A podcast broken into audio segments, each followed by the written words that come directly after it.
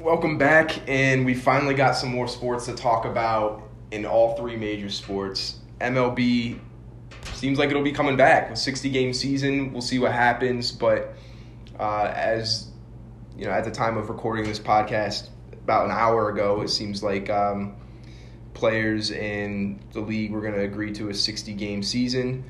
The NBA, we don't know what's going on with that. Um, it, it seems like they were ready to play in Orlando, and now seems like some players are hesitant and they'd rather join the Black Lives Matter movement and focus their time and effort towards that as opposed to playing basketball.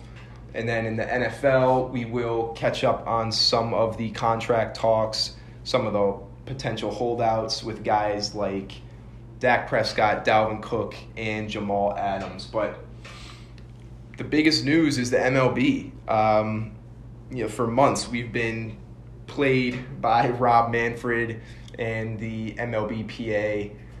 We're gonna have a season. Now we're not gonna have a season. Maybe we'll have a season. Our emotions have been toyed with, um, but it seems like it, it seems pretty sure that we're gonna be having this sixty game season.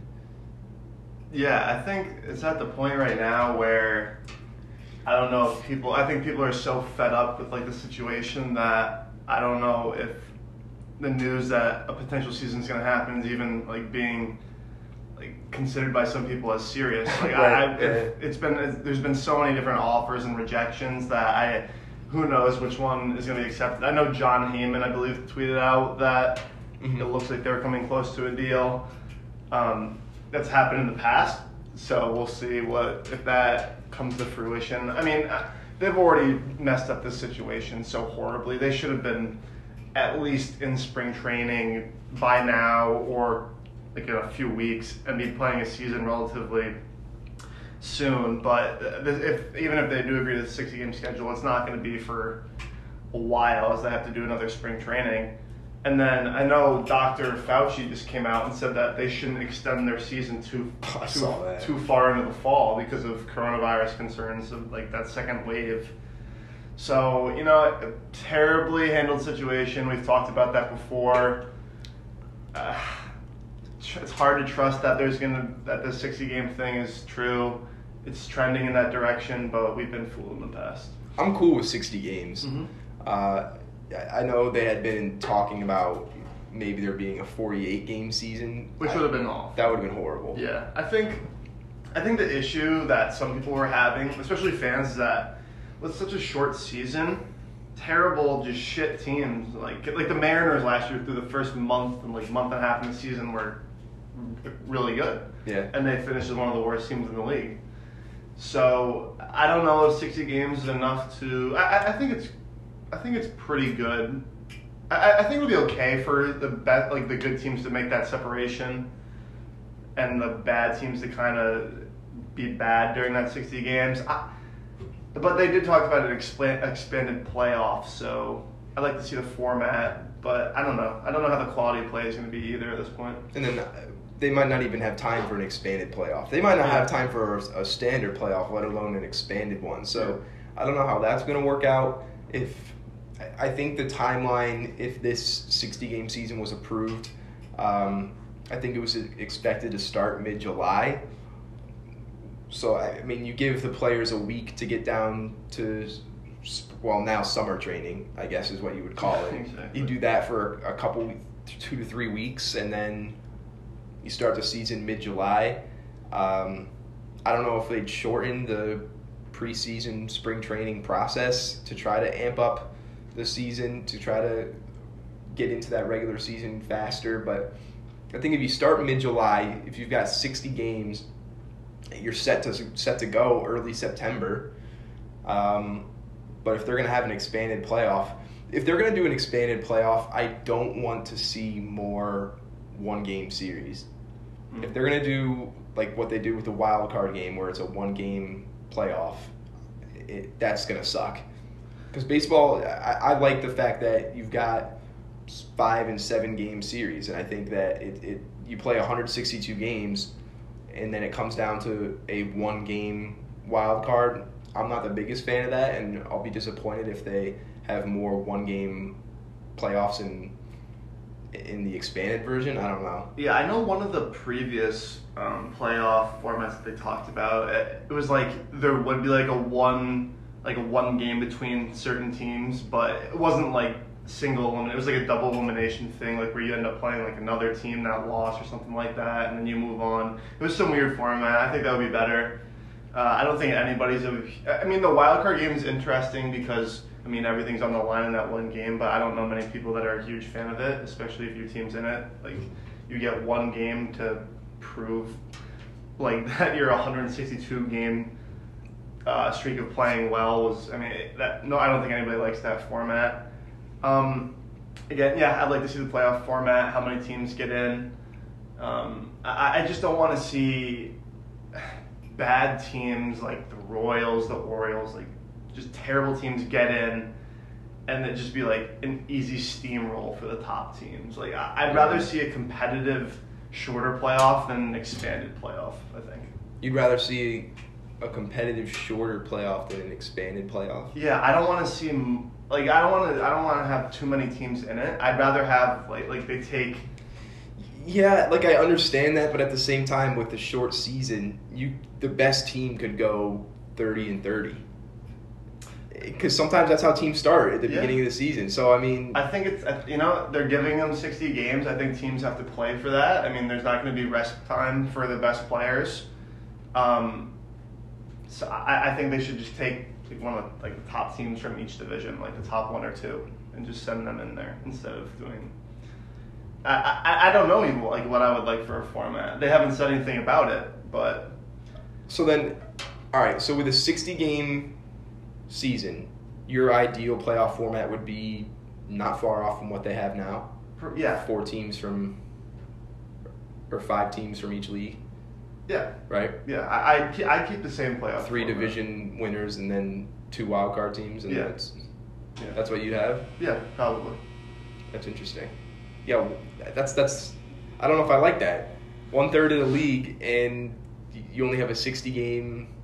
Like, I, I feel like I at least like maybe the top two in each division in one wild card. Send fourteen out of the thirty with with 60 games there's just so much that can there's so much variation in the regular season if you're not playing that many games yeah. so. That, that's that's also another question. I don't know how much variation there'll be. I mean like yeah teams start slow but you're tink- like you're tinkering with your lineup trying to find that right lineup for a few games. I mean certain pitchers like bullpens are completely changed throughout the season. I think teams are just going to go all out from the beginning to the end and I think the best teams will still will still end up being at the top of the division.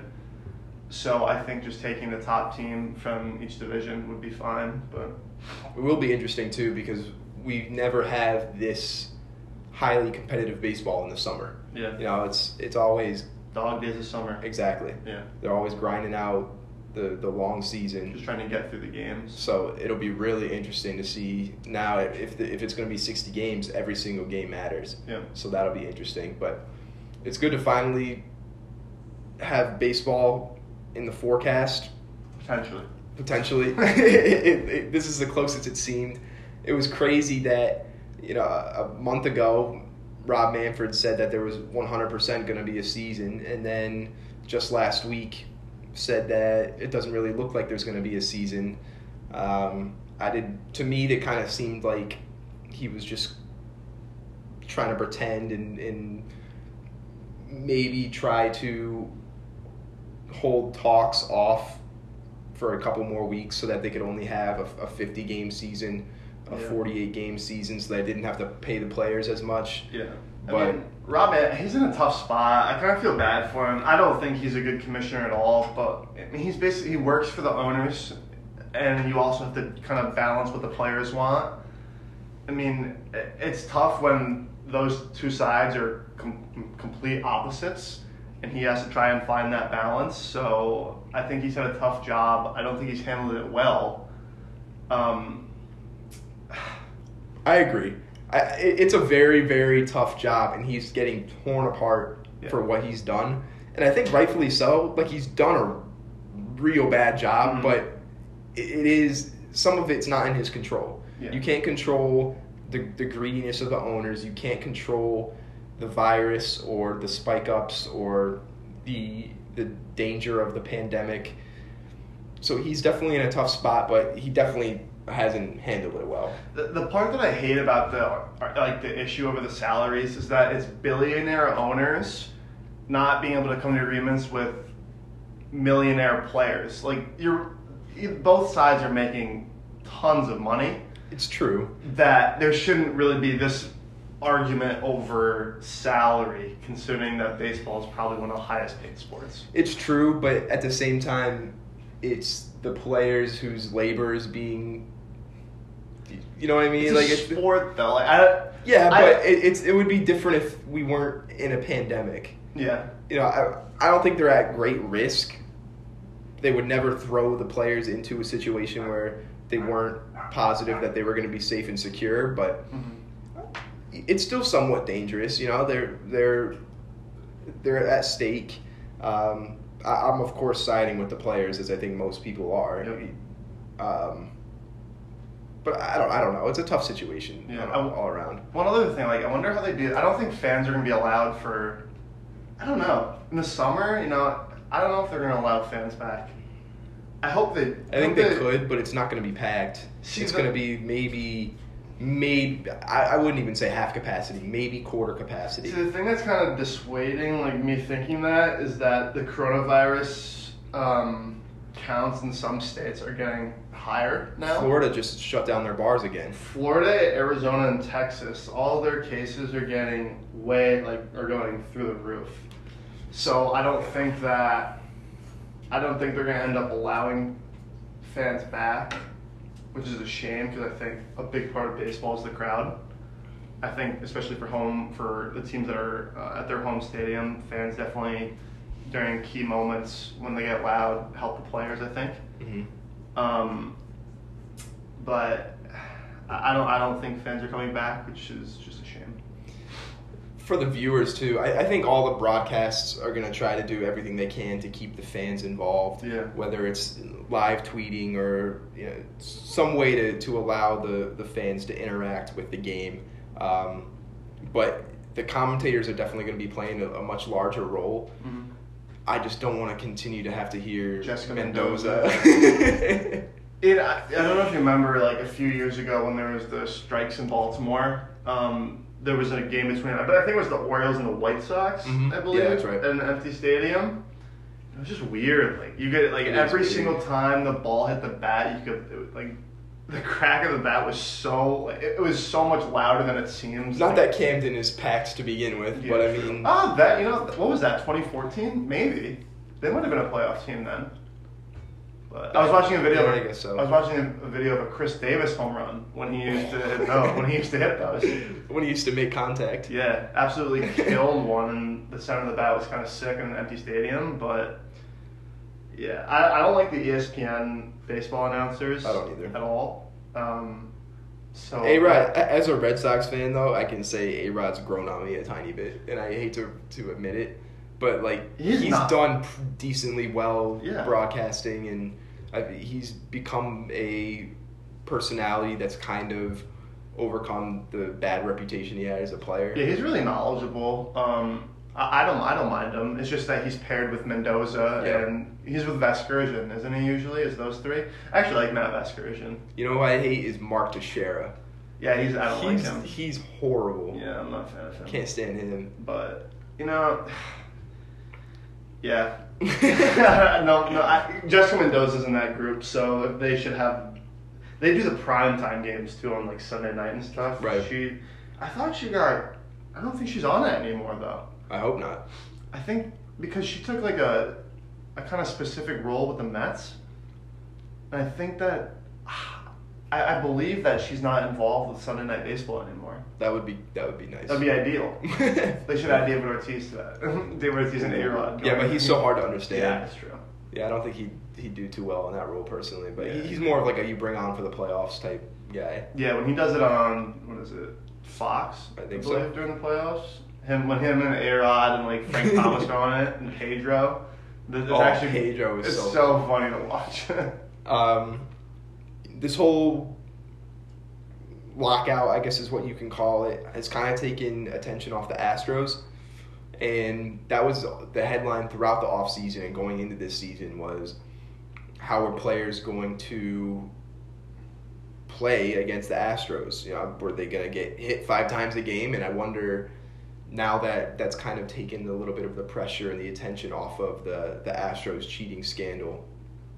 I wonder how uh, how teams are going to react to to playing the Astros. I mean, do you still think that they're going to go in with a bunch of vengeance and?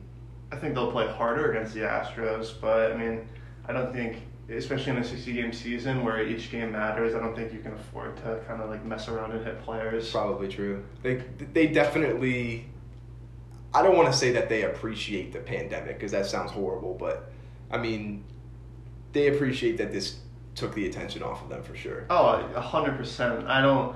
You, I don't. I don't think I've ever. I don't. Haven't seen much lately about the Astros at all. Like, especially with the Yankees news that came out, which we'll get to in a second. Um, well, that's a perfect transition. Yeah, I mean, yeah. But one last point about the Astros. I mean, I think teams are just. I think the. I think coming into the season, each team was just going to give their like complete 100% best against the Astros to just absolutely shove it to them. Mm-hmm. And I don't think that changes at all. I think the approach to the Astros would be the same, minus like the hitting people. But which who knows if that would have been a thing, anyways. I think it would have. I think I, I, I think it could have been. I think it could have been a thing, but I don't think it'll be a thing anymore. We'll see. I, would like to see it. Yeah. Um, but that was that's the re- most recent news. Um, but the week leading up to it, we had more news featuring Rob Manfred with the possibility of the Yankees doing more sign stealing, cheating beyond what they were punished for, which was improper use of a dugout phone. And there's the possibility that Rob Manfred may have covered it up in attempt to take some pressure off of them. Um, what was your takeaway from this Yankees news here? Um, so we're both Red Sox fans, so I don't think either of us were mad or upset to see the news. I think sign stealing sucks because I think it takes away from the credibility of baseball. But as Red Sox fans, it was it was awesome to read. Awesome, awesome headline to see. Um, you know, I saw, I read something that either was by a player or reporter that like there was clearly a camera in like center field that left. I saw left, that there, right, was, there was center like or something yeah, like that. I saw that too. Um, which wouldn't surprise me. I bet it happens in more stadiums, but especially with the bigger teams that are successful, there's more spotlight on them. You know, every even the Astros players were responding to it. Like Bregman sent out that GIF or whatever, that picture. You know, I'm I don't want to say I'm happy that it happened, but I think I mean, that athletic article stated that the Yankees were also cheating. But it was right. just because you mean from from you from yeah, that Evan Drellich, right. yeah, right, the yeah. one that the that the Red Sox were punished From for. the Red Sox, ago. right? The Red Sox were the only team in the headline, Yeah. but then the Yankees were listed The like Yankees, the because Ast- yeah. because Drellich is Yeah. biased or whatever. Exactly. Yeah. Um, so it's gonna be weird. I think I, I've read some conflicting things on whether they're actually gonna have that letter.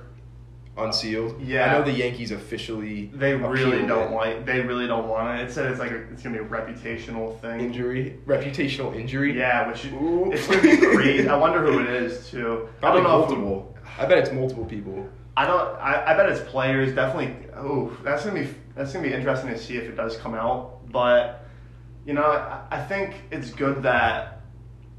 I guess during the time when all the cheating is happening, we'll just get all the cheating out now, so that in the future uh, we don't need to deal with that anymore. It was interesting too. I saw that that anonymous source that said that the Yankees had a camera in left center and right. Mhm. Also said that many other teams were doing it, and they listed the Rangers, the Royals, and Yeah. the Phillies. I think were among those. Yeah.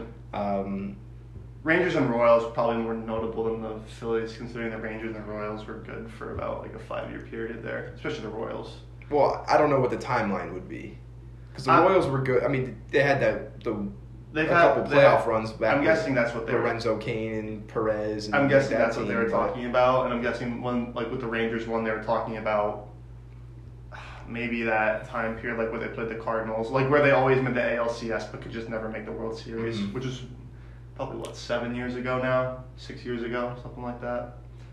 Maybe. I mean, I don't know. I'm I would not be surprised if nothing comes from this. If the MLB and Manfred are somehow able to kind of brush it under the table and we never hear from this again. I could see I, the issue is if Manfred is if there's a possibility that he is covering up some sort of cheating, then the letter that he sent to the Yankees that we're hoping will be unsealed soon, that might not even entail all of the cheating that actually existed. I don't I mean, it, it is fishy that the the Yankees so badly want to keep it unsealed Yeah. or to keep it sealed and that they're saying it'll cause reputational injury, but it wouldn't shock me if what the Yankees did, all of it, it wouldn't shock me if there's only a little bit of it in the letter, if they're still trying to somehow cover it up. Yeah. I mean, I don't know. Yeah, I, I don't. I don't know what would even be in the letter, like in regards to reputational injury. I made I made a list the other day of who I thought they were talking about. Well, let's hear it. So I thought Didi Gregorius, Why Didi? because when he when he was in Arizona, he was always he, wasn't very good, like at all. Like, Okay. and then he got traded to the Yankees or signed with the Yankees, and then just becomes this dude who's hitting like 25 plus home runs, hitting like two six two I believe like 270, 280 Mm-hmm. like yeah, some players take steps, and it definitely helps playing at Yankee Stadium with the short porch and height. But his ascension, I feel like, was way like his. He went, he got so good so fast. It felt it was almost like a JD Martinez thing, like where Yeah. he just got good out of nowhere. Um, definitely. So I thought Didi. I, I thought Sanchez, but Sanchez also hit like 220 that year, so I hope not. It'll, it'll be kind of, for his sake. I hope that he did. Oh, it's not Sanchez. Um, Aaron Judge, I thought, because I think that was his rookie year. Was it his rookie? Yeah, it was because that was the year that Altuve won MVP. And it was fishy that he. Uh, and he hit like what 54 home runs or Yeah. something like that out of nowhere. I mean, he's a big guy, but like uh, that seems like 54 for a rookie seems kind of absurd. How about where um, this is 2017, wh- I- I- Andujar or Gleyber? Were they I don't think were they rookies were- 2018 or were they 2017? Because those are guys that definitely came on strong. I want to say 2018. Okay, Gleyber's Gleyber's just good, I think.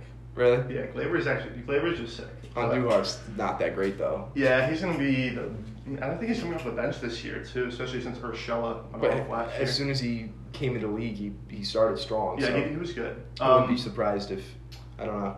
But I thought Aaron Hicks could have been another one because he kind of took Okay. off after he came over from Minnesota. I mean, I, those could just, that could just be bullshit what I just said with those players, but That's true. That's just my guess. I We're think. just yeah, these are guesses. These aren't accusations. yeah, at all. um, anything else you want to add?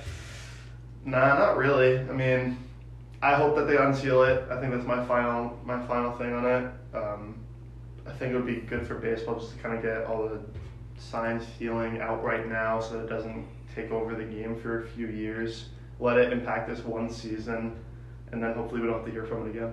And I think it should, whatever the decision is, seal it, unseal it. It should be made before this Season upcoming season starts. You don't want to start a season, especially as short as it is, and then have this news start to take over it. And Yeah. So, especially with it being such a short season, get this out of the way, and we'll see what happens. Yep. All right, the NBA looked like it was getting t- close to a season down in Orlando. Still probably will, um, but a bunch of NBA players had a, a Zoom meeting uh, talking about the Black Lives Matter movement led by Kyrie Irving, or at least Kyrie Irving had a prominent role in the call. And Kyrie's opinion was that the players in the league should not continue the season and instead focus their time, money, and effort towards the Black Lives Matter movement. Um, some players, such as Dwight Howard, came out in support of Kyrie Irving. I know many players, such as Austin Rivers, were heavily against it, saying that, you know, maybe if you're someone like Kyrie who's not going to be in the playoffs and has an incredible amount of money, go for it.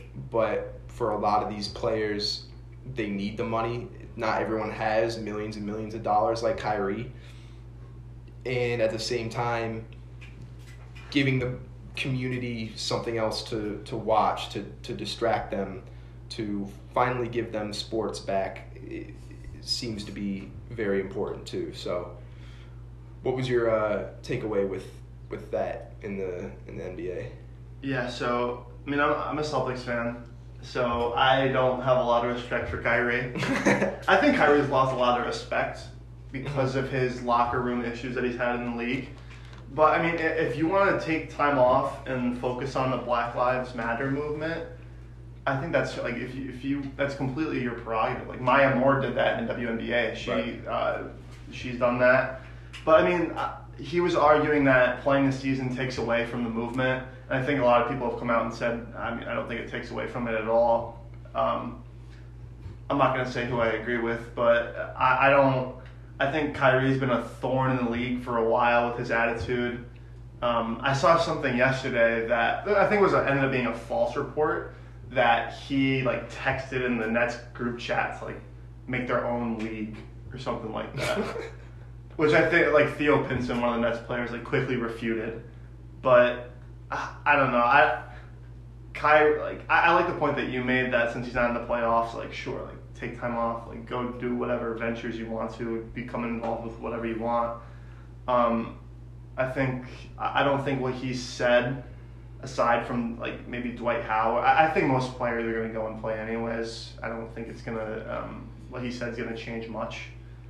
But I mean, I think you. I think there will be players who are genuinely torn about which way to go, whether to take time off and show support for this movement, or to join the rest of the league and play. And I think it's an easy, much easier. Obviously, it's a much easier decision for the what is it, eight teams that aren't in the playoffs, Mhm. or guys like Kyrie that are injured.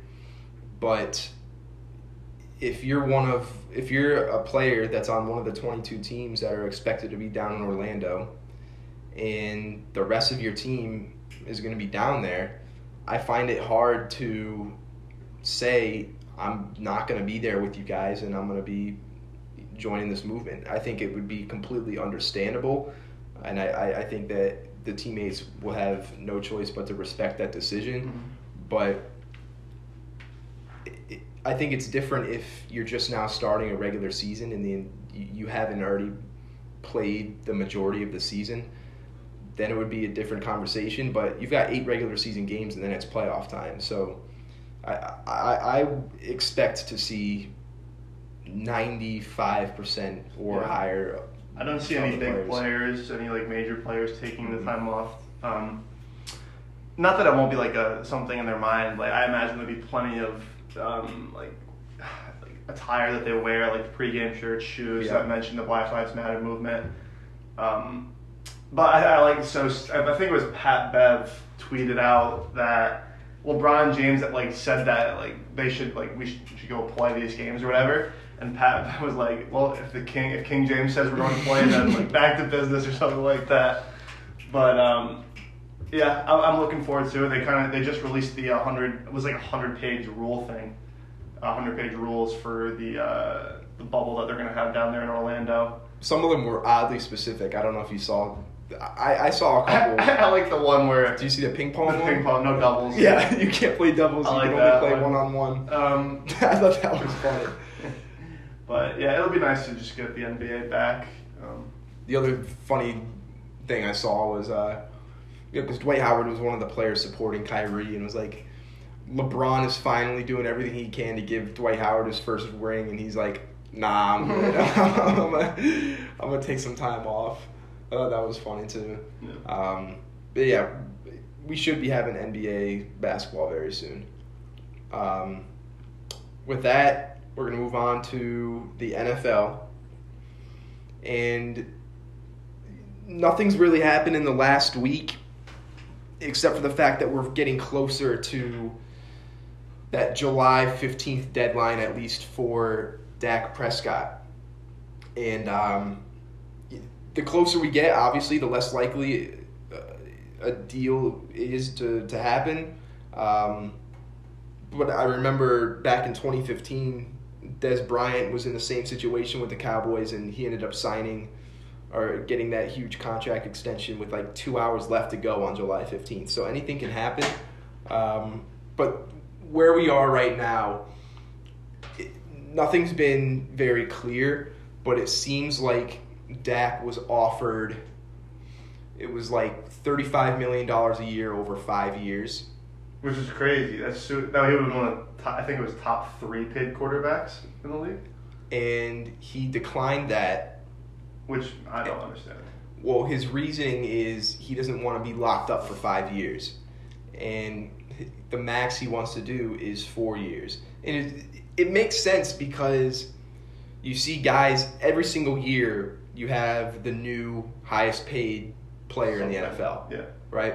Because the amount of money these players can get continues to increase every single year as revenue goes up, salary cap goes up.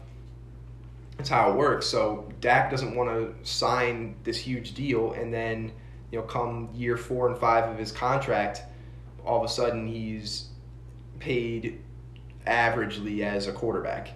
Um, so I get that. So we don't know exactly what Dak's looking for Yeah. money wise. If it's just thirty-five million dollars a year for four years, and the Cowboys are willing to do it for five years, I would I would imagine that that deal's already concluded. I, I don't know if it's because the Cowboys desperately want that fifth year. I don't know if it's because Dak is looking for more than thirty-five million dollars a year. We don't know. Um, It's not like the Cowboys don't want to pay him either. Like I don't think it's an issue of money. Um, they franchised him, didn't they? right. So he's, so he's making, making thirty-one. thirty-one. It's like thirty-one point four this yeah, year. Yeah, something like that. Which I mean, I, I don't, I don't, I think I saw this article on the ESPN about like fifty players that um, might that like might get a contract extension before the season or something like that. And he was on the list last year, and they're talking about that he might be on the list next year too. Um, yeah. So next year his his franchise tag would be thirty-seven million. Yeah. And the year after that, if they were to do it a third time, it would be fifty something million. It was crazy. That's super. That's So, and, and I saw in an interview, Dak Prescott said he will bet on himself and he'll continue to bet on himself. Meaning, you know, you see a lot of players that, right, you see a lot of players that like the long term deal because in case of injury, like Earl Thomas, for example, with that whole thing a couple years ago, um, they have a six year contract. If they get injured for a year, they're still fine because they still had that huge long term deal. Dak, on the other hand, is willing to do willing to stay on the franchise tag because he wants the most amount of money possible and he's willing to, to bet on himself. He's rolling the dice and he thinks he's going to be able to continue to perform. So Yeah, it's like Trevor Bauer in baseball. Like he just, I believe he goes to arbitration like every year. Just, and that's like kind of similar to franchise tagging, like where I mean you're betting on yourself to get a certain salary. Um, I think eventually they're going to come to a deal at some point. I wouldn't be surprised if it's before the deadline, because I think that I think Dak obviously wants to get paid, and I think the Cowboys are gonna are willing to pay him. mhm. Not that like. how much would you pay? How much would you pay for Dak Well, Prescott? here's what I understand: is his track record that good that he deserves to be like one of the top three paid quarterbacks in the league, or like the highest paid quarterback Well, in the league? my opinion on Dak Prescott is I different from what most people think. So you'd say what first, your opinion on him. How much would you pay him over four years? Oof. I think Because he's not going to sign five, a five year deal. He'd rather go. He'd rather be franchise tagged. I well, first of all, I think Dak Prescott's a little bit overrated. Okay. Um, I'm not. I think he's got a good skill set because he he. I saw some stat that he has like one of the. I think he has the most rushing rushing touchdowns as like a quarterback in the last four years or something like 27.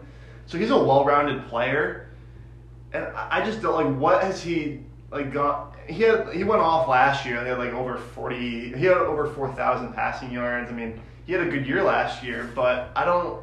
They haven't done anything in the playoffs, so I don't understand how they would want like why they would want to pay him that much over four years.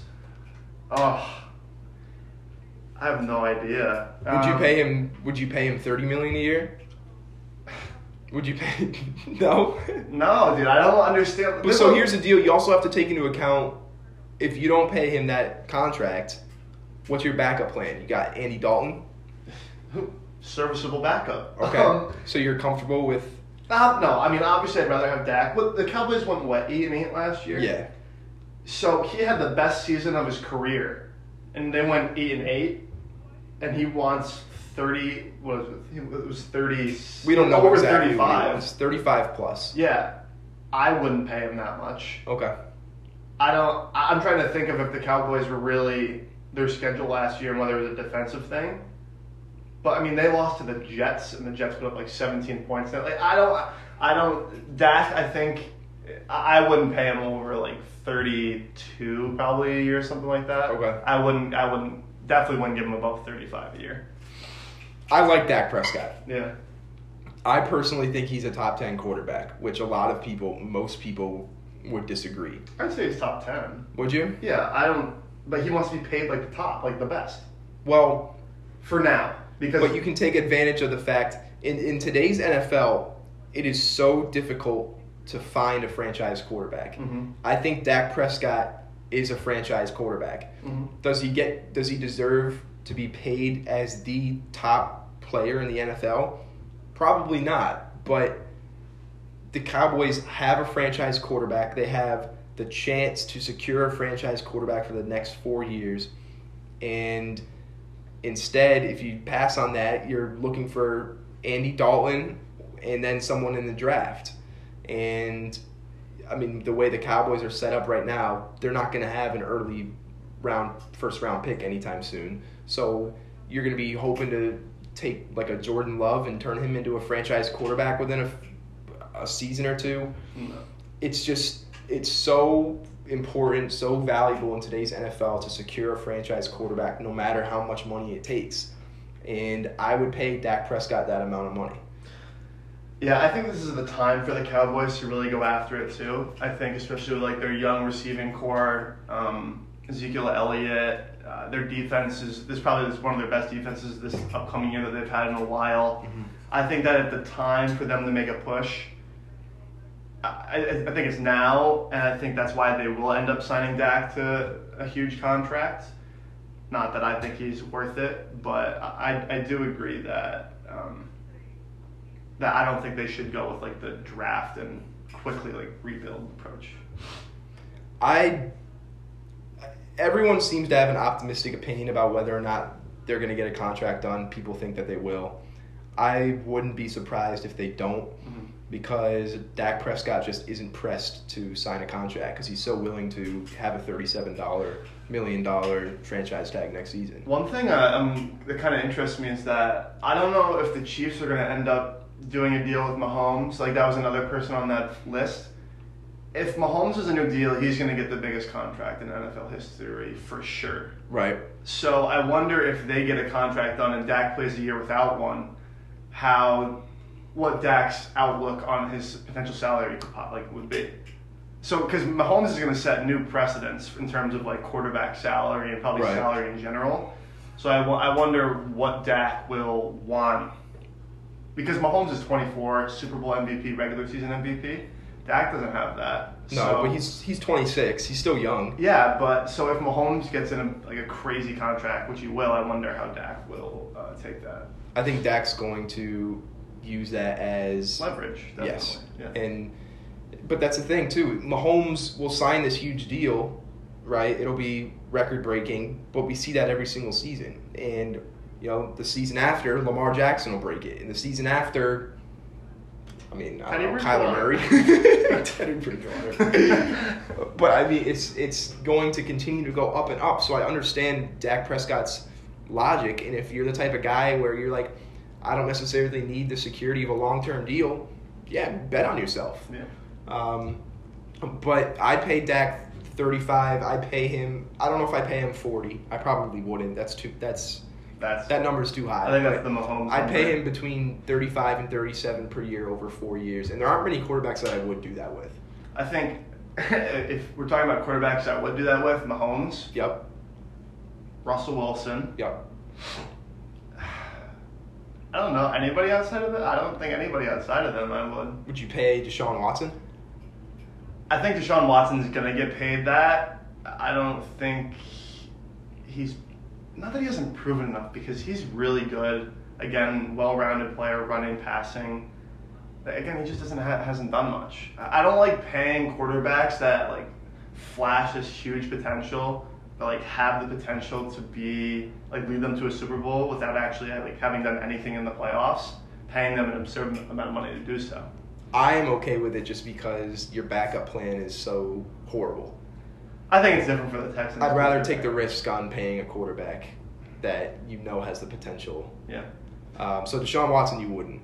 I would. That, that's questionable. Maybe I don't know. I'd have to. How about Lamar Jackson? That's another one. Like, I, like yeah, his season last year was crazy. Like, absolutely absurd numbers, but they got absolutely smoked in the playoffs against a probably a not so good Titan. Not that they weren't good, but they were overperforming, and the Ravens should have won that game. so no, I would. I, I would I would say Mahomes and Russell Wilson probably would be my only two for now. Really? I, I think another good season out of Watson, maybe. How about Carson Wentz? No, absolutely not. No. no. How about Aaron Rodgers? Uh, I think he's too old to get Yeah, that much. okay. to Get that much money. Kirk Cousins? Absolutely not. That's a run-heavy offense. No. Uh, Stafford? if he, you know, maybe because. I, I think he's too, he, he always puts up consistent numbers, but they've never done anything. I think it's a defensive fault. I think it's largely on the defense in Detroit. I think Stafford has the potential, but he's never been surrounded by good. I think it depends on where the rest of that team is. Yeah. I think if you're putting him into the situation, like if you throw him onto the Ravens, I'd pay him. Like where the rest of the team is, I Yeah. throw him onto the Cowboys, I'd pay him. But all right, how about I can see Kyler Murray in a few years. Okay. Especially, I think he's gonna have a hum, he's gonna have a huge year this year, especially with Hopkins, Kenyan Drake with a full like for a full year. I think he's gonna have that's a that's a pass first offense too. He's gonna go off this year. So I think Kyler Murray in a few years probably I would. Matt Ryan? I think he's too old. Also, I don't think so. Okay. I think he was drafted in 08. I mean, that's not crazy. Twelve old. year. He is what like thir- I think he's thirty seven or thirty eight or something like that. No. You don't think so? No. He's got no. He's he, maybe 35. I don't know how old he is. Uh, He was drafted in 08. No. So if you think he was like 22 when he was drafted, I think I think 23. he's past his prime. Cause I think Okay. obviously 2016 was his MVP his- season. was definitely like his pinnacle. That's a pass heavy offense that he, like he hasn't been bad in any year. Like he's No. always super He's always asked kind of like kind of like Stafford almost. Um, I I could I could see. I, I think I would with Matt Ryan. Garoppolo. No. All right, last one. Well, all right. How about Drew Brees or Brady? I'd say no for both. No, too old, yeah. Okay. If Andrew Luck came back, If he came back. yeah, would you pay him? So is this like he plays it like immediately, like comes back for? Yeah, 30 pretend he never le- pretend he played last season. Oh, if he played last season, for sure. I think Okay. that season, his first season back after that prolonged injury, was above and beyond what people thought he was going to end up doing. And I think he would have only gotten stronger last year. I think the Colts would have been a playoff team last year that would have gone, that would have done pretty well. But I mean, he obviously he left, so I, I think I would have with Andrew Luck if he stayed. Okay, interesting. I think- I'm more. I'm much more willing to pay quarterbacks. Clearly, Yeah, I, I I'd rather Josh Allen. Would you pay Josh Allen? I think in a few years, yeah. Okay. Uh, Josh Allen's solid. I mean, he's he has he's inconsistent, but I think what he showed with Buffalo, Buffalo's a tough team, but that was, that was also a defensive team last Yeah. year, won them some games. But I think I think with improvement, definitely. Okay. Josh Allen. I, I wouldn't for Sam Darnold. I figured. a lot of the I just I don't like the younger. Like Baker, I'm for sure not paying. Oh, absolutely not. and the only reason I'm saying no to Garoppolo is because I think that's a run heavy offense, and I don't think. I think you could have put a lot of quarterbacks in that system last year, and it would have been fine. Oh, absolutely. They could have played Nate Mullens and been fine. Yeah. yeah. C.J. that, Beathard. That was a defensive team also. Like Yeah. Out. Although like- they had offensive playmakers, and that it- whole line is great too. But I yeah, mean, but it wasn't like the defense Garoppolo. definitely carried. Yeah, Garoppolo wasn't putting up The huge pass numbers. rush was just crazy. Yeah, they were crazy. That was absurd. And J- they're just gonna, they're going to be as good because I think Javon Kinlaw is going to be sick this year. Yeah. Um, I'd rather them pay players than have them hold out like what Dalvin Cook's doing. Uh, so it's it's it's a Le'Veon Bell situation. I, I that was a terrible situation. Everybody wanted Le'Veon to play, and I, it was a shame when he sat out for the, the entire year. Uh, you know, Minnesota's a run-heavy offense, so I think they're going to end up paying. I think they will pay Dalvin Cook. It's weird because he's been plagued by injuries in his short career so far, but I think he showed enough last year that he should get that. He should get a big deal, even though he again got hurt at the end of the year. But he's so versatile. He's a great pass catcher, and he's a super shifty, fast. He's almost he's a kind of a power back that's fast. Um, I think they'll get a deal done with Dalvin. So the rumor is the Vikings offered north of what Melvin Gordon got. So Melvin Gordon got 8 million, so they think that he was offered around 10 million and evidently he felt disrespected by their offer. Oh, he's a top five NFL running back. So I would. I'm thinking he wants 13 million maybe I think so. and you you give him 13 million. I would. He, he's a game changer. Like he ca- he carried some of their games last year, especially when Kirk Cousins was was wasn't playing well. Stefanski would literally just give him the ball, him and Mattison the ball 25 to 30 times a game, and they'd be fine. So I would give that Dalvin Cook that much money. I wouldn't. Mm. I- I'm not willing to pay. There are only a few running backs that I'd be willing to shove, shovel out money for. Like who? Well, first let me just say, it's so difficult to pay a running back when you've got a guy like Alexander Mattison right there to, to take over. So, But like like Mattison was good when Dalvin Cook was hurt. Mattison had there wasn't a big drop off. even when he was playing, he was a great complimentary back. He Right. would he would get like 50 yards, 50 to 75 yards a game, but he did break off a ton of just big runs that you don't see all the time, especially out of the backups. So I think Alexander and Matt they're very similar. Right. I think Dalvin Cook's a better pass catching running back, which I think Mattison eventually, for some team or maybe for the Vikings in the future, will be their primary back. I think he has that potential. Um, I think it'll be the Vikings' primary back. I, I don't. I don't. I don't see the Vikings willing to pay him thirteen million dollars.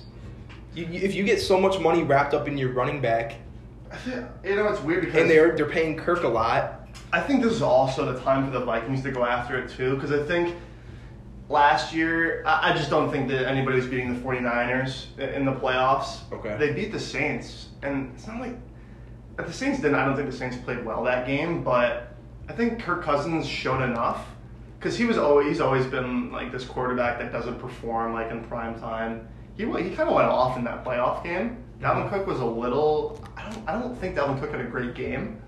So I think if this is the time, this is the time definitely for them to go for it and pay Dalvin Cook. I mean, they got Justin Jefferson in the draft. They did lose a bunch of defensive players, but I still think this is the time for the Vikings.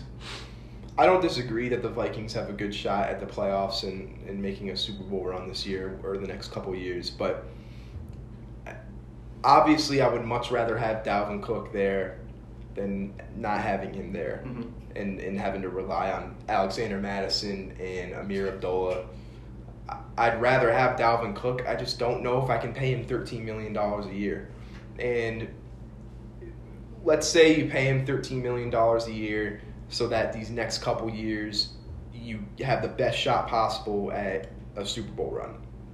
But then the years after that, you're struggling because you've got so much money wrapped up in him.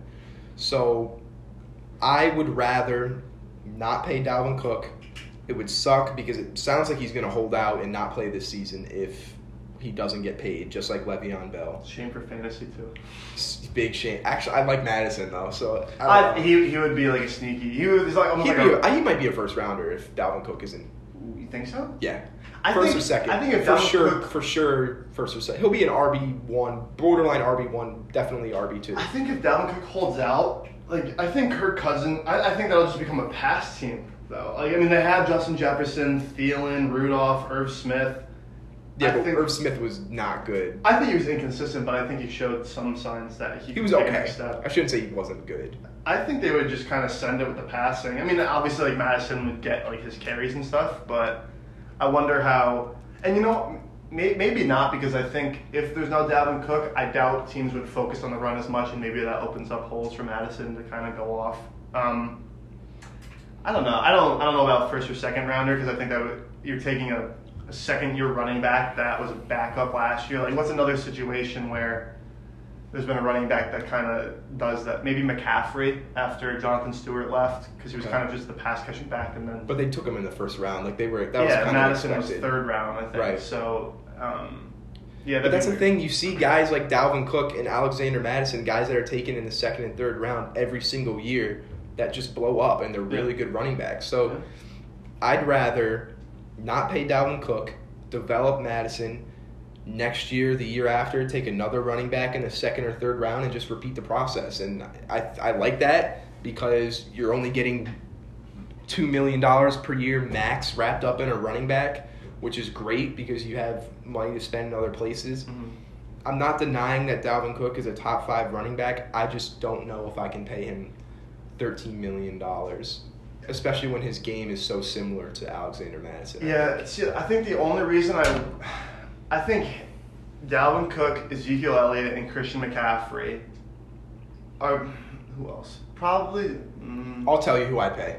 I So so okay. Let's hear this first because I do have a point I want to make. But I McCaffrey's making sixteen a year. I think that's justified. That's fine. Yeah, Zeke is making fifteen a year. justified. Yes, I agree. I would have paid Le'Veon Bell if I were the Steelers, or I don't know what the Steelers offered, so I don't. I know what he got was less than what the Steelers offered, but I would have paid him fifteen million dollars. I would have Uh, paid him what Zeke I wouldn't pay him that now, but Now I wouldn't, but the, yeah, the- that year, yes. that year, yeah. And the only other running back that I would be willing to pay thirteen million plus dollars to right now is Alvin Kamara. Yeah, agreed. Although it's weird, especially because they use two backs so much.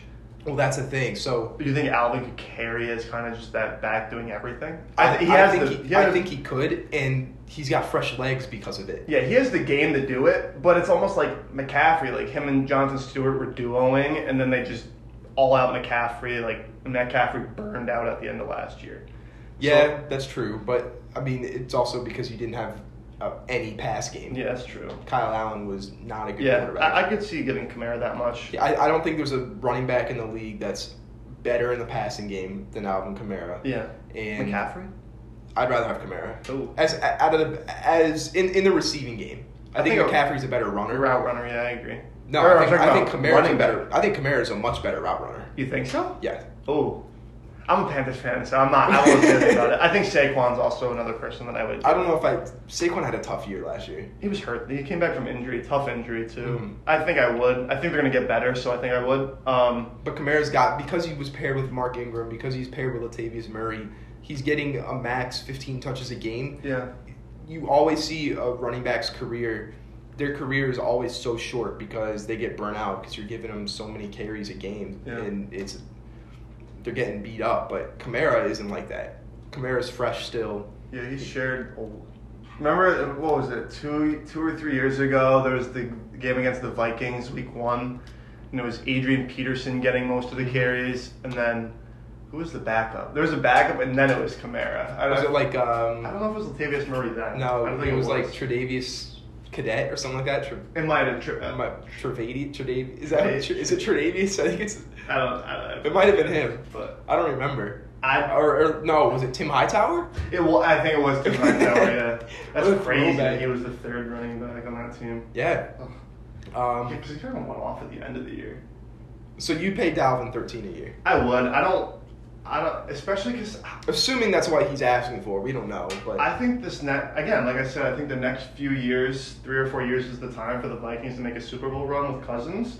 And I don't like the idea of develop trying to develop Mattison up to that level Mhm. in in that period of time to make that run. Not that I don't think like he could, which I, I think he I, I think Mattison definitely could, but I'd rather pay Dalvin and work with him than try and develop Mattison to that.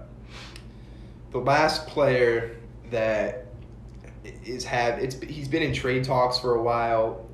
We don't know what he's gonna what team he'll be on, how much money he's gonna be making. Jamal Adams, he, he's the best safety in the league, at least in my opinion. And if if you don't think he's the best, he's without a doubt top three. Mm-hmm. but it's so difficult to pay a safety because it's tough to have a large impact on a football game at the safety position.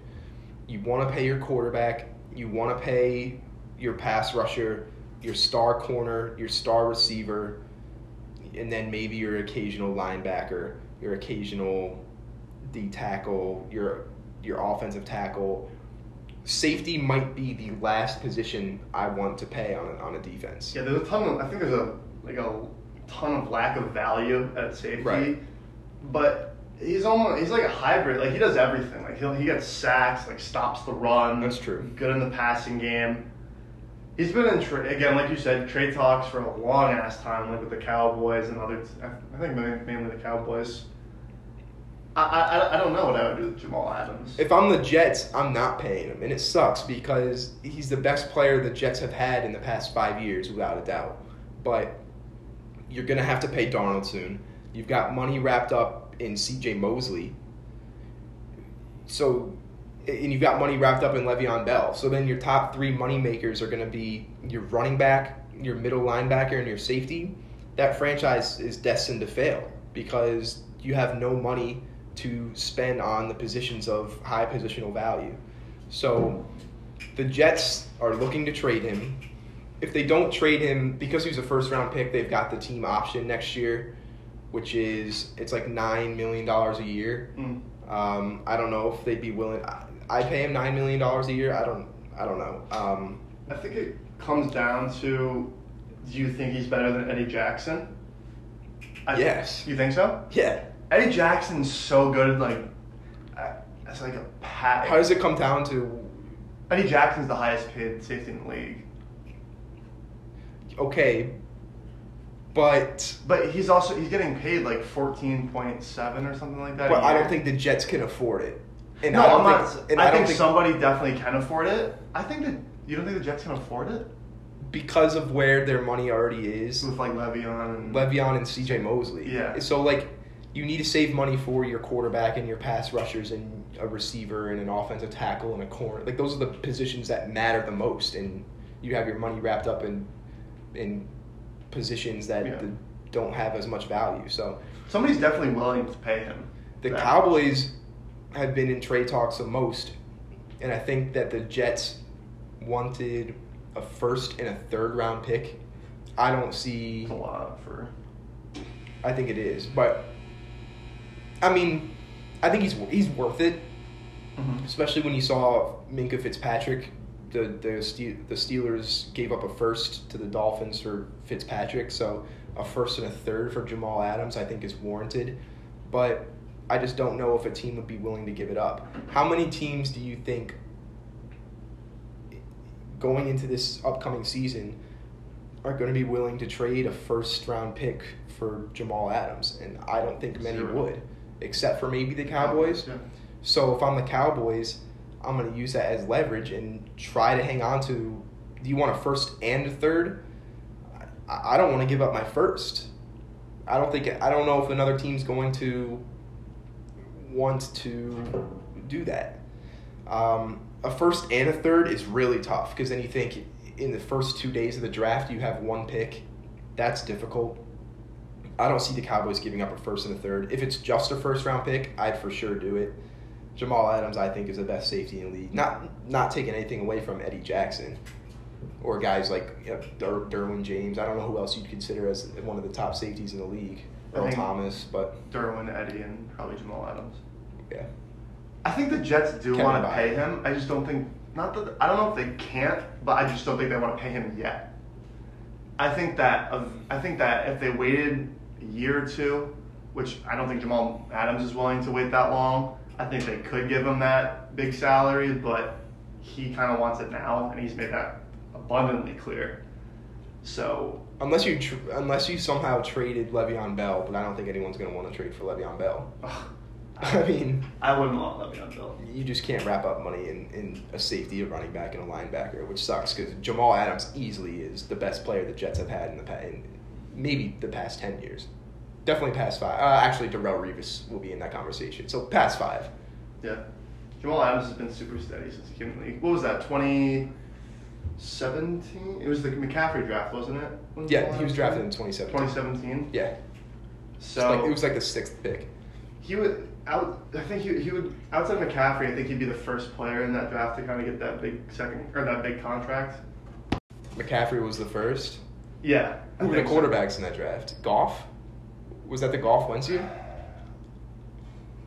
Was so it? I don't remember. I always get. Maybe position. Maybe uh, maybe his position's outside of quarterback. Or was that or was that the Myles Garrett year? That was the Myles Garrett. year. Okay, and Goff and Wentz was the year before then. Yeah. Okay. Because uh, Garrett hasn't gotten a contract yet. I think McCaffrey's the first one out of that round. Right. Garrett's like the He's gonna be the next one to get it. yeah. He's gonna get a big deal too. Oh, for sure. He's one of the best pass rushers in the league.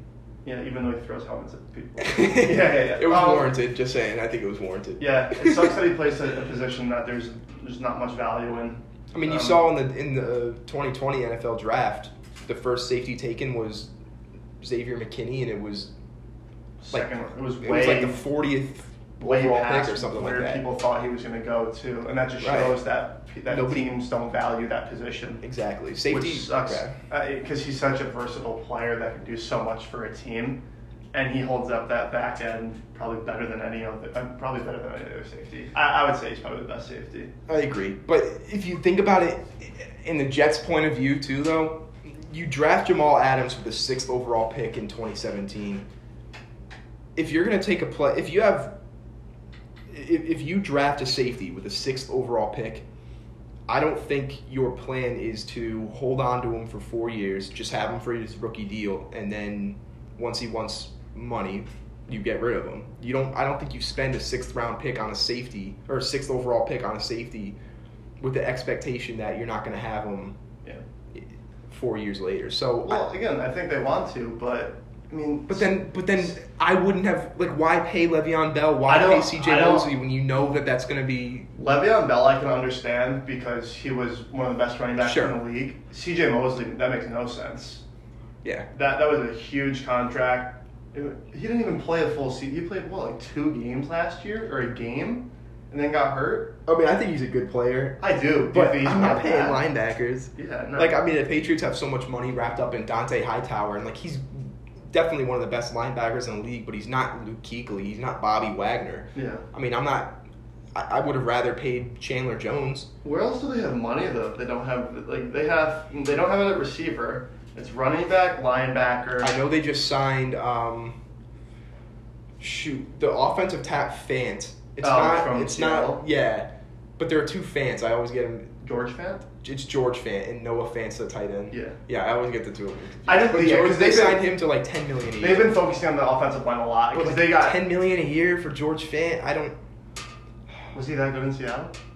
No. Um, Russell Wilson was on his ass every single game. Yeah.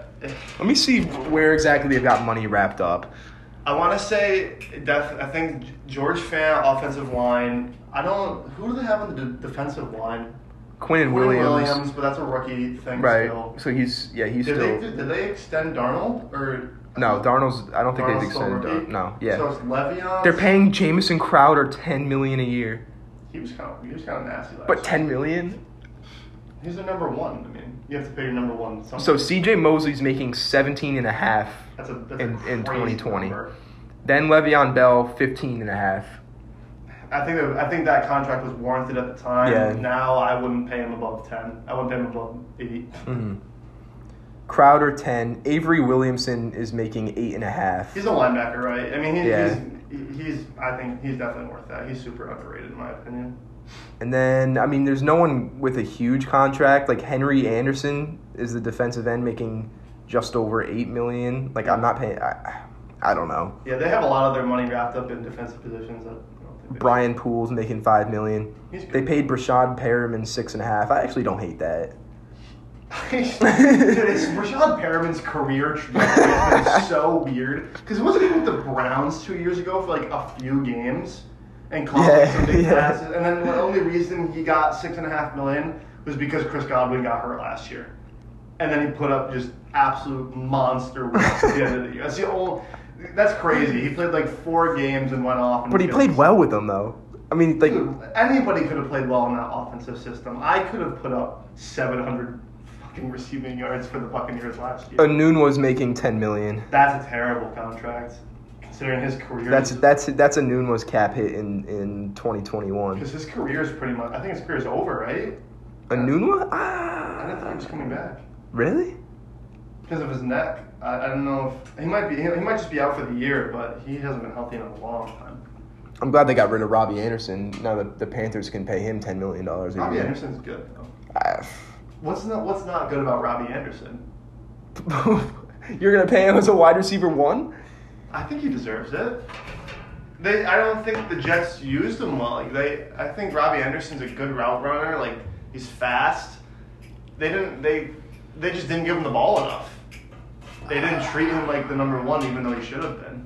I don't know, man. I, I don't try, I don't think he's got enough talent to be a number one wide receiver. But would you rather have Jamison Crowder or Robbie Anderson as your number one? I think I'd rather have Jamison Crowder, That's gross. but I don't know for sure. He's a slot receiver. No slot receiver deserves ten million. Oh, Chris Godwin doesn't deserve ten million. He's not. He play. He does every. He he's not. James Okay, Crowder is strictly slot, basically. Chris Godwin lined up all over the place. Okay, that's fair, but I, I mean, Chris Godwin still is primarily a slot receiver. I think that's yeah. I guess I don't. Is he? I don't think he's gonna be a slot this year though, because they drafted that. Um, they, they drafted some dude. I forget his name. Um, to play the slot. I think Chris Godwin's just gonna be another. Who they draft? Now I'm pissed because I, I should know this. Buccaneers receivers. Who's the um? Who was the dude last year? The white dude. Oh, did they? Tommy Is it, are you thinking of Tyler Johnson? No, I'm thinking of Tommy. I think No, for the the receiver they drafted. maybe. Cause I, I don't. I, I forget what. I but he was like a fifth round pick. I don't. I don't know if it would have been him. I, I think it was Tommy Miller, the dude last year, that ended up playing slot a decent amount of the time. I don't know. I can't remember that season. Either way, I, I mean, I, Crowder I think had a good enough year to pay ten million dollars a year. I haven't seen enough was- from Rod. He had so much. All I saw was year. Robbie Anderson was uh, him getting pulled over for a DUI and threatening the cop that he was gonna nut in his wife's eye. So I mean, if that's what you want to pay ten million dollars a Hey, year really Matt Rhule wide sees- receiver one, Clearly, Matt Rhule sees something in him because Matt Rhule is always about getting like um, players that are like quality on and off the field. So okay, That's it, that makes it even more questionable. maybe maybe maybe it makes it less questionable. Whatever. I mean, overall, I'd pay Dak. I'm not paying Dalvin. Jamal Adams, I think it depends on the team. The Jets can't pay him. I think The Jets, if the Jets pay him, I would bet any amount of money that they're not making the playoffs in the next five years. the Jets. Yeah. I don't think they're going to make it either way. Um, for Dak, it's weird because like I, I want to say this is a prove it year because he's making 31 million either way. Um, I think he needs to. I think they need to go to the playoffs, have like a semi deep run, or at least show that he can like win some playoff games to get that contract. I would pay Dalvin purely because I don't like developing Mattison to try and make a run in the next few years. And yeah, I I mean, if you pay Jamal Adams, especially for the Jets right now, if you pay them above fourteen point seven million, stupid. Yeah. I don't know. All right, if Dalvin Cook returns, right? We have, let's say we have our fantasy draft. Dalvin Cook is already back in Minnesota. Where would you take him in fantasy? Top five, Top five. easily. I think I think this year for fantasy it'll go McCaffrey, El, uh, Elliott. Cook could go number two. He could. I could see him up there. I think it'll go McCaffrey, Elliott, Cook, Saquon, probably Kamara fifth. Something. I mean, Chubb. Chubb will be up there. He'll be up there. I I, I think yeah. Um, And then the receivers, Julio, Yeah, we'll see. Hopkins. bunch of Cowboys Thomas. and Texans players got corona. You saw that? Yeah. So- Zeke was one of them. Yeah, it was crazy. And he was like, "How was this even announced?" Because it's like kind of like a it's a it's a violation of like you can't just put everyone's health. I think his information agent. I think his there. agent said it or something like that. He said Zeke said his agent didn't confirm. I think is I either way I don't know. It, it was weird. That's. I hope they don't. Dude, if they cancel the NFL season, imagine. Like Bama, I- a few Bama players just got it. Like that's gonna suck. They well, I think it was the University of Houston had to just completely shut down their off-season programs because of it. So many players got it. Ohio State all the players were required to sign a waiver saying that, like, if they get it, then so what? They can't like sue, which is weird. But I don't Yeah, know. if they cancel football, then an entire year of no football would just be absolutely terrible. That would be horrible. No March Madness, minimal baseball season, effed up basketball season, minimum hockey playoffs are going to be pushed. I think we're gonna have. I think we're gonna have football. I, I think it's I like. I think it's like eighty percent. I just don't think there's gonna be any fans, which sucks because I think that's also a big part of it. I think there will be fans. I think NFL will for sure have fans. I think, col- excuse me, college football will have maybe half capacity. Mm. But I think so many college college football stadiums in general are larger than NFL stadiums, so I don't think that's that big of a deal. Yeah. But I don't know. We gotta do like a mock draft or something for fantasy. Mock draft for fantasy, that can be one of the weeks. We'll for sure do like um, college football predictions, NFL predictions. I mean, we already did win totals, but not like playoff predictions. Um, well, MLB's coming up. We'll have to do that. Mm. Well, we think it's coming up. We don't know that for sure. Yeah, we shouldn't do anything until that's confirmed. A mock draft would be cool though. Give we'll give you like the third pick, give me like the ninth pick, tenth pick. Like have one person at the top of the order, one person at the bottom. Yeah. I think that would be interesting. Yeah, it's always weird. Eh, That that's I think that's more stressful than picking players is seeing where you get your draft Oh, for sure. fantasy. I know every year during our draft, every time I keep on falling down the list, I get I get even more nervous about my first round pick. I'm always near the bottom. because I Except for the one year I was finally number one. I got stuck with David Johnson. He broke his wrist week one. That sucked. Because I know last year I got, I ended up getting like either like eight or not, no, like nine or ten. And I took Davante Adams super confidently, but I mean that's a yeah. he got hurt. That's a fine pick. Yeah, fa- yeah. I got I got screwed with the fifth pick, which is like the worst case scenario because you had what it was like It was McCaffrey. Barkley, McCaffrey, Elliott, and then wasn't it? Um, It was- it was a receiver, wasn't it? One of the top receivers. or maybe I had the fourth pick. Maybe after that. Eh, you know that was because I think the then it was like, do you take a do you take Michael Thomas do you or take- Hopkins or something like or that? David Johnson? And I went with Le'Veon Bell, but then was able to trade him. So That was stupid. uh, but definitely need to do a mock draft because I think this will be a big year for fantasy.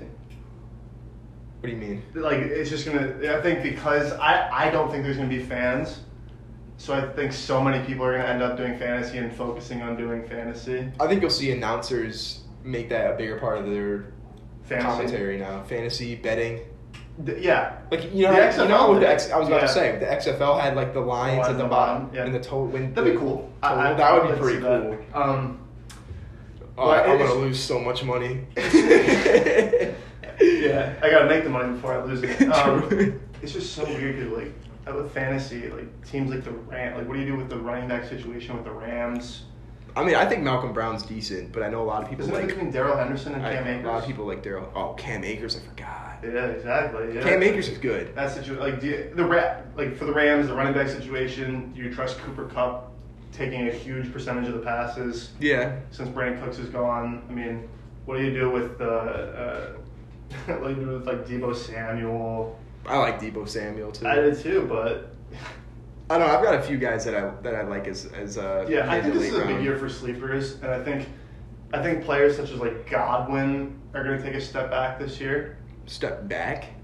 I, I don't know. Like I just don't think that. you- I think the Bucs are going to be like good enough where they don't really need to like pass the ball that like. I think it's. I think the schemes between McDaniel's and Arians are completely different. Because Arians is more like that vertical offense, while McDaniel's was, just like a pass kind of scheming, like short passes, stuff like that. So I think that Tom Brady will throw more, but I just think they're good enough where they're just gonna murder teams and not and just kind of just go with Ronald Jones out of the backfield. But Oh, I see what you're saying. Like the the, the Buccaneers were never running the ball yeah, because based on like where they were in the game, game situation. Oh, yeah. So you're saying like the Buccaneers are going to be ahead in a lot of games. I still think that they'll be throwing the ball even if they're ahead. I mean, if you're up, if you're up a touchdown or two, that's different. I'd rather I'd still throw the ball rather than Yeah, but that's like one of those scenarios ball where you, um, like you run it twice, throw it once. Like I mean, yeah. they were throwing thr they were throwing literally every single play. It was so fun to watch. Did Jameis Winston? I, I, did he set an NFL record for most pass attempts in a year?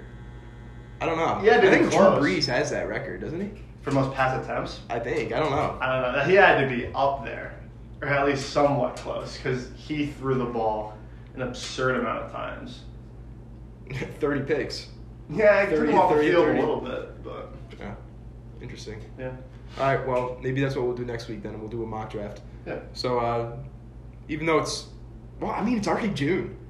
I mean, it's It not. It's it's an early mock draft, but it's not that early. We usually do It's our like- draft in early August. That's kind of creeping up. We Corona's have to set a kinda- date.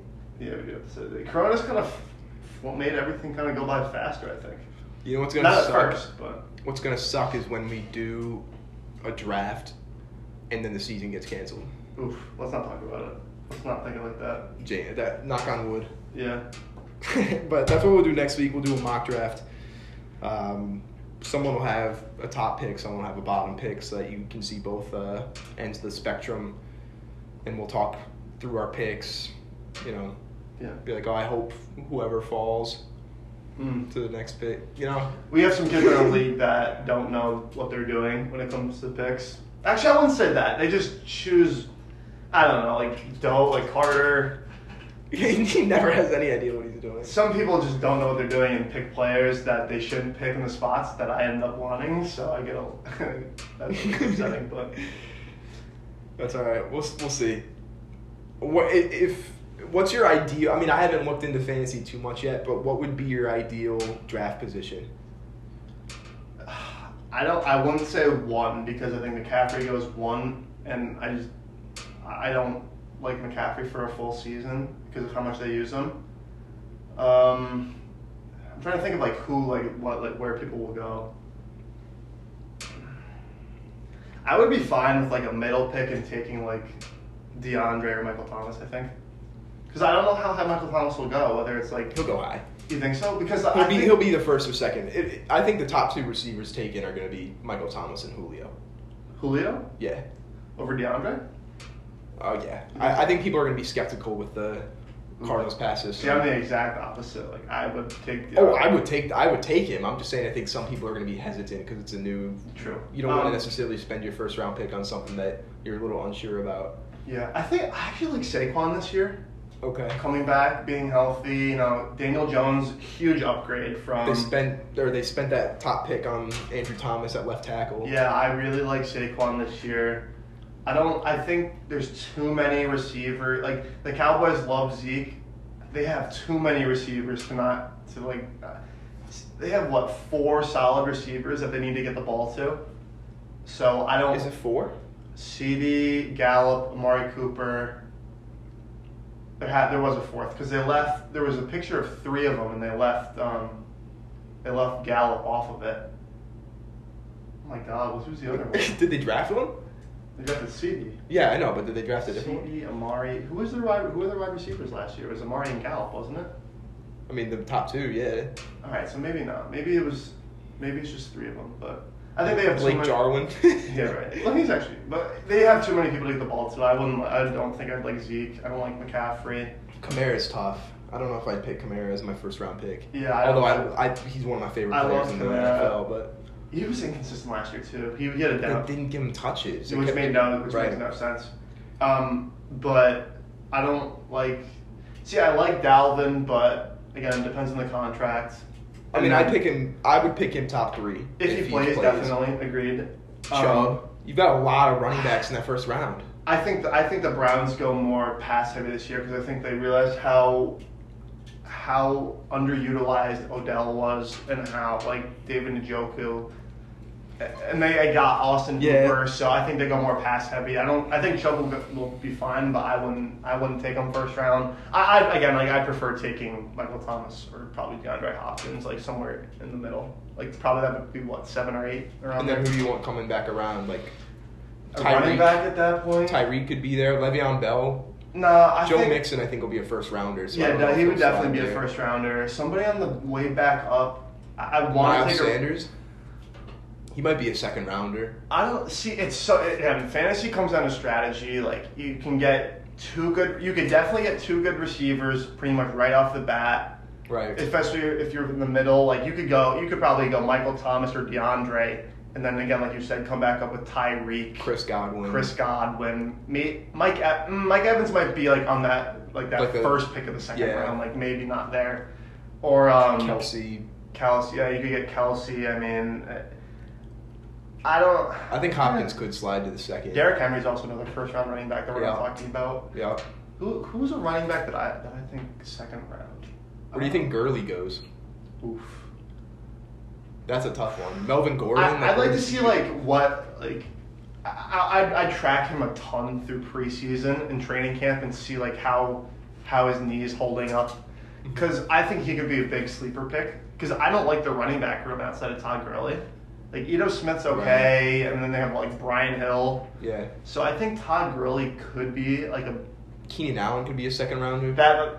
He could be a second rounder. I'm trying to think of a running back. Courtland, Maybe do you think Courtland Sutton is taking that high? He could because now you got Jeudy and KJ Hamler too, so it's not all Courtland Sutton. it's weird. I don't. I wonder if Denver's kind of transitioning into a pass offense because they like last year it wasn't that. Like it was Right. pretty much Lindsay and Royce Freeman Right. doing a lot of the work, and they were competitive, like really competitive. So I wonder if they kind of switch it up. I think drafting Jeudy shows that they're going to switch it up, so that'd be interesting. Um, I had somebody in mind right before you said something. I think Kenyan Drake could be a running back there. Josh Jacobs. Josh Jake. Dude, there are a lot of players. I think Josh Jacobs is probably a middle second round pick. Yeah. I think Kenyan Drake's a There's middle a second lot. round pick. There's I a think lot. Austin Ekeler is a middle second round pick. Yep. We talked Yeah. about Ekeler being a first round pick, but I think there's just so many. We're not PPR either. We play. Yeah, we play do standard, so it's a little different. But Ekeler put up big numbers either way. But I I mean, Josh Jacobs is the perfect standard running back. Mark Ingram could be taken high. I mean, mm-hmm. I, I wouldn't take him higher than third or fourth round. I think, yeah, all right. So again, like you said, ideal, probably seventh or eighth, going Michael Thomas, DeAndre, first round, and then pro- and then hoping to get like either Kenyan Drake, Josh Jacobs, Austin Ekeler, somebody like that on the way back up. What about you though? Yeah, I don't want a top pick just because Yeah. I mean, just off the top of our heads, listed so much talent that could be taken in the first two rounds. So, and of course, we, we we're probably forgetting people. I mean, I don't know how AJ Green's gonna end up. I think Um, that- like Juju, He was AJ Green was third or fourth. James Conner. Yeah. I mean, there are a bunch of guys that we haven't named that could be in that talk. So I definitely want a late pick. Um, I honestly like. I hate being at the very end because you see all the talent go before you, but Disheartening. it is. Especially but- since we have twelve, we have twelve players in our league, so I feel like you're kind of stuck taking that mid running back or that mid receiver at that point. every single I think I've had Julio three or four years. I think I've drafted him twice, and I think I've traded for him twice. And almost every single season he has an injury or you know, he has a stretch where he can't score a touchdown. Um, I want Julio this year. So I would like to have I'd like to be in the position to take the first or second receiver. I don't think Julio's gonna be the first receiver taken. I think it'll be Michael Thomas. I think Davante Adams and Hopkins and uh, Julio will be then in the argument for the or Mike Evans for the next Tyreek. There are a lot of people like I think it can go any way. Like the after, I think Michael Thomas is a clear number one. Mhm. I think after that we'll see it can go in a number of different Julio, directions. DeAndre. I would take I want to be able to take that second receiver and make it Julio. So maybe like the sixth pick. If you had the first though, you would take Thomas though, right? If you had the if you had that Yes. like if the, those top running backs were gone and it was either you know, like you were definitely picking a receiver, you're taking Thomas, right? Yeah, Okay. and I think I, I I think no matter, I mean, unless I have a top three pick, right? Unless I'm taking, unless I have Dalvin Cook if he plays, or McCaffrey, or Zeke. I don't even know if I'd want Zeke. I'd take Zeke over Michael Thomas though. So one of those three, and maybe Saquon. Yeah. So the fifth pick, I'm taking a receiver. Yeah, I think the interesting part about Julio, I think Dirk Koetter's now their offensive coordinator. Right. He's a crazy pass heavy guy. And they I mean they got rid of Austin Hooper.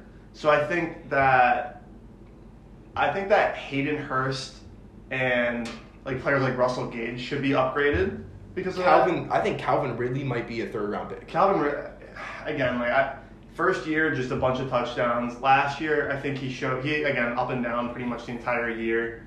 I think Calvin Ridley should be upgraded for the Falcons. I think Julio. I- It'd be tough between DeAndre and Julio, who I think I would take. Julio's just going to get so much attention from the defense, though. You're Yeah. always going to have a guy following him with, with a safety And that's why I think Calvin Ridley. Calvin Ridley should definitely be a huge upgrade. But again, like with DeAndre, is just going to get a ton of focus in Arizona too. Like, I mean, Yes, but like the thing is, Kyler can Matt Ryan can't move, so Right. Kyler Murray can kind of stretch. Matt Ryan might be the least mobile quarterback in the NFL. Peyton Brady. Uh, If we're talking about in the last few years, Peyton, Brady, Matt Ryan, probably, probably. that's probably it. yeah, Um, Derek Carr. maybe. No, actually, no. Derek Carr does some rollouts. Actually, maybe not. Yeah, he, he rolls out and then dives for the pylon and fumbles Misses and, it. and, and hits completely- the, fumbles the ball and hits the Yeah. turn touchback. Yeah, that's what that Derek Carr does. Yeah. Um, but it would be yeah. I'd like to take Julio, Michael Thomas. I don't know if I want Davante Adams because I didn't trust Aaron Rodgers in that. Like Aaron Rod, the Packers were great last year. Aaron Their Rodgers, offense. but he he wasn't padding stats anymore. He was just going for Yeah, their wins. offense completely. I, I, They I weren't hated great for watching. except for Aaron Jones. They weren't great for fantasy. I hated so- watching it. I hated watching it. So- what? So the one. I'm sorry. What were you saying? You. can- I I was just gonna say. So I take one of those two. Yeah. then just best player available for me. Either like if I take a receiver in the first round, I'm not pressed to take a receiver in the second round. Yeah, or I mean a running back. I'm not pressed to take a running back in the second round. I have no problem going receiver receiver. I don't want Kelce. I'm not taking a tight end. Um, That was that was the point I was going to bring up. Was about tight ends, but I'll let you finish yours first. uh, I'm not taking Kelce. I know someone will spend a second round pick on him. Um, it, I think it'll be an early second round pick too. A guy that I'd like to see fall. Again, I haven't looked at like what the rankings would be like. Um, I'd like taking receiver receiver. So, I mean, if Tyreek's available, I'd for sure take him. Um, I think it's okay. take- Godwin, I would take. Yeah. Mike Evans. I think it's okay I to go to receiver, receiver, because I feel like there's on like that third round on the way back down. I think like Matt, Marlon Mack could be there. Yeah. Um, I, think those Rams running backs will be there. Depends how that preseason works out and how they say they're going to divide up their runs. Clyde Edwards Helaire, maybe third round. Yeah, that might be a little early. Yeah, I don't know. Um, the Chiefs running back situation is tough. Yeah, I mean, again, like whoever comes out of the running back room in Denver, maybe on that way back down, because I know they have Melvin Gordon, Philip Right. Lindsay.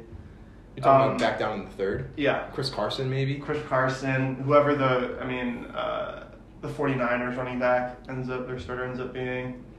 Um, Mostert. yeah, I guess I I think would Miles one of those. Sanders Or actually, there. Tevin Coleman was good too. Miles Sanders on that third round. don't now. know. But what, what were you gonna say about tight ends? So yeah, I think tight ends is always another interesting part of drafts because I think there's that clear cut top. Two, what is it? Top. It's Kelce, Ertz, Kittle. There's that clear cut top three, and then It's a huge drop off. the huge drop off. But as soon as those three go, there's usually a run on them like pretty much immediately because I think that there's such a tight end is like the pit- like it's such a some teams don't use them at all Right. to the point where in a 12 team league, like it, it's I I don't want to say essential, but standard, no, like not PPR. You need a, you need a tight end that's going to do something. Like you can't just have a zero there because you're going to lose. That's what I. The last two years, I took Ertz in I think the third or fourth round in 2018, and then last year, I took Kittle in the third, and they both worked out fine. hmm but I think this year, like, there's so much talent. I don't know. I, I don't want Kelce. I don't want Ertz. Kittle, I would take in the I would third take Kittle in a round. heartbeat. yeah, but I'm not taking him in the second. If he's a third, I'll take But here's the thing: like I don't want Ebron because I don't think the Darren Steelers- Waller. Do you want Darren Waller? I wouldn't hate. I w- I wouldn't mind him, yeah, because I think that's pretty much like the only person. Well, they got Ruggs, but yeah, I would take Waller, but like I wouldn't take Gronk. Who I wouldn't take Bray. I wouldn't take. I, I I don't think I like Hooper in Cleveland enough to take him. Mm-mm. Um, Definitely don't like any. I don't Oh, like Mark Andrews. Mark Andrews. I was kind of he was. He, I think Jarwin's going to be a decent pick. I think yeah, but like he, those are guys who are gonna get like maybe 500 or 600 yards and then touchdown totals. Who Right. knows? Right. Like, I think I've never been that person that takes those top tight ends like kind of right off the like in the third, fourth round range. But I think that might change this year because I, I don't again like I said don't want Gronk, don't want Ebron, Ian Thomas, no, definitely no for the Saints tight end, no, Ian Thomas. no Patriots tight end. I don't. I wouldn't touch those. I wouldn't touch the Seahawks tight ends. Um, It's so much easier to just trust a late round pick to throw into your flex than it is to trust picking up Jack Doyle from the waiver wire yeah, week. like I, I would so much rather throw. I'd rather have Kittle in my lineup where I'm gonna get seven, seven plus points, which is huge at tight end. Mm-hmm. And then there's uh, like you're always gonna find some late round or like ninth or tenth round person for your flex that's gonna be fine. That'll Right. get that six plus projection and will be okay in that Right. position. Yeah, I agree. And I mean, obviously, my draft history shows it. Yeah. But it'll definitely be interesting. We'll do so. That's what we'll do next week. We'll do a mock draft, talk through our picks. Um, I don't want to do an ESPN one. Mm. There are a couple sites you can do that are like auto generated. If you do an ESPN one, like everything, I don't know. We'll see. We'll see what we do. Yeah. But it'll be fun. Yeah, it'll be interesting. All right. So tune in next week for that. Thanks for joining us. Um, hopefully, we do have an MLB season by the time that we uh, we talk next. But um, thanks for joining us and see us next week.